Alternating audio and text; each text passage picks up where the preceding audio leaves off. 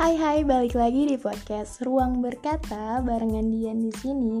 Kali ini aku mau ngebahas soal bullying.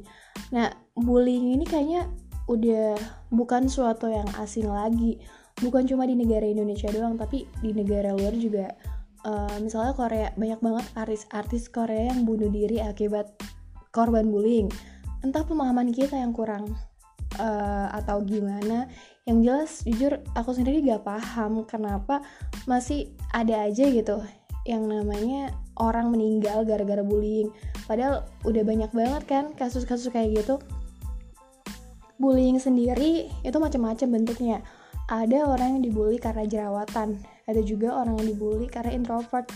Gak punya temen dan lain sebagainya. Kebanyakan dari kita memang lebih seneng menghakimi orang lain. Kita biasanya cuma lihat dari satu sisi tanpa pernah mau tahu gitu gimana aslinya orang itu. Terlalu banyak kemakan omongan orang dan lain-lain akhirnya bukannya malah ditolong, malah dirangkul tapi malah dijauhin. Gila sih memang omongan netizen zaman sekarang tuh pedes-pedes banget. Luar biasa. Tapi sadar nggak sadar kebanyakan mereka korban bullying itu uh, yang membuat mereka membuat mereka putus asa itu uh, yang akhirnya mereka memilih buat bunuh diri itu karena uh, mereka dengerin bukan karena dengerin omongan orang lain tapi karena omongan orang-orang terdekat kita. Misalnya keluarga, sahabat, pacar dan lain-lain. Mungkin mereka ada yang bersikap biasa aja pas dengerin netizen yang ngomong begini begitu soal mereka karena ya netizen gak tahu apa-apa. Mereka cuma bisa berkoar tanpa tahu gimana kehidupan dia aslinya gitu. Uh, tapi orang-orang dalam ini kayak semacam keluarga sahabat mereka itu kan pasti udah jelas tahu banget dong gimana sifat aslinya dia. Dan detail-detail lainnya pasti mereka paham.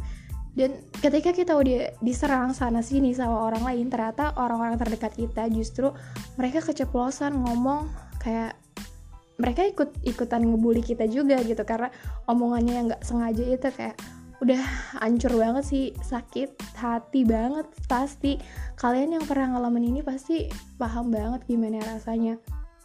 Dan anyway ngomongin soal bullying aku pernah dibully dulu banget waktu SD ya gak terlalu parah sih cuman cukup membekas untuk aku dan efeknya masih kerasa sampai sekarang aku jadi ngerasa nggak percaya diri. Aku ngerasa coba dimanfaatin sama temen. Jadi dulu waktu SD aku bener-bener ngerasa punya temen. Ngerasa nggak punya temen. Uh, kalau zaman SD itu kan enam tahun ya. Ya udah enam tahun kita selama enam tahun itu temennya itu itu doang. Jadi kebayang nggak sih? Aku selama enam tahun aku mencoba untuk bertahan di lingkungan yang seperti itu. Jujur itu fase fase terberat banget.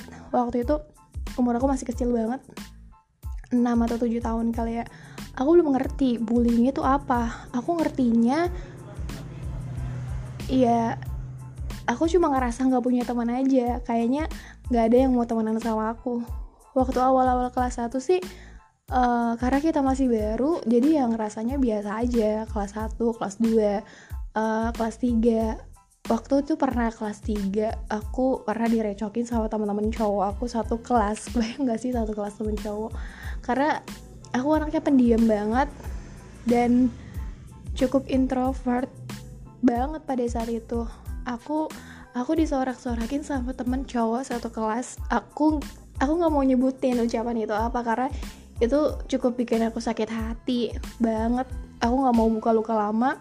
Pokoknya apa pun yang mau aku lakuin itu selalu mereka jadiin bahan bercandaan buat ngecengin aku.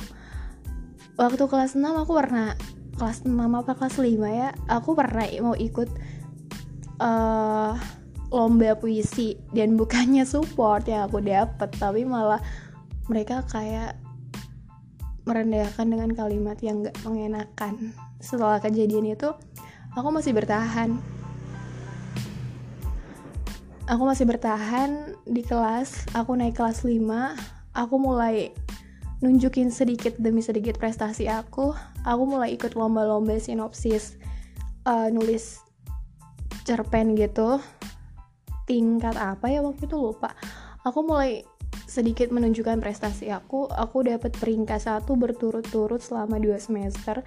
Pada saat itu aku mulai sedikit uh, lebih dihargain sama teman-teman aku aku seneng ternyata ada juga yang mau temenan sama aku. Ada temen yang memang bener-bener tulus mau temenan tapi nggak sedikit juga dari mereka yang cuma manfaatin aku doang.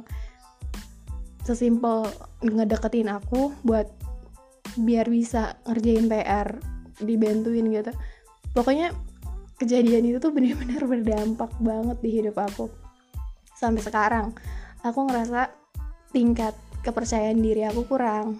Tapi setelah kelulusan udah mulai SMP itu lingkungan teman-teman aku tuh berbanding terbalik. Aku justru ngerasa punya banyak temen yang bisa menghargai aku. Aku baru paham makna sahabat itu seperti apa pada zaman zaman SMP dan sedikit demi sedikit aku bisa ngalangi ming ah belibet kan aku ngomong. Aku bisa ngilangin rasa traumatik itu. Walaupun sampai sekarang belum bisa dilupain. Intinya dari kejadian itu poin penting yang mau aku sampaikan di sini. Yuk kita sama-sama saling ngargain perasaan orang lain sesimpel apa pun sekecil apa pun. Jangan sampai ucapan kita bikin orang lain sakit hati karena kita nggak akan tahu akan seberapa besar efeknya dampaknya ucapan kita buat orang lain itu kalau kita bisa saling memuji saling mengekspresikan hal yang positif yang dimiliki satu sama lain why not? Segitu aja uh, lebih banyak curhat sih ya sebenarnya di sesi ini cuman semoga dari cerita aku itu ada sedikit manfaat yang bisa diambil. Uh, makasih buat yang udah mau dengerin. Sampai ketemu di episode selanjutnya. Wassalamualaikum warahmatullahi wabarakatuh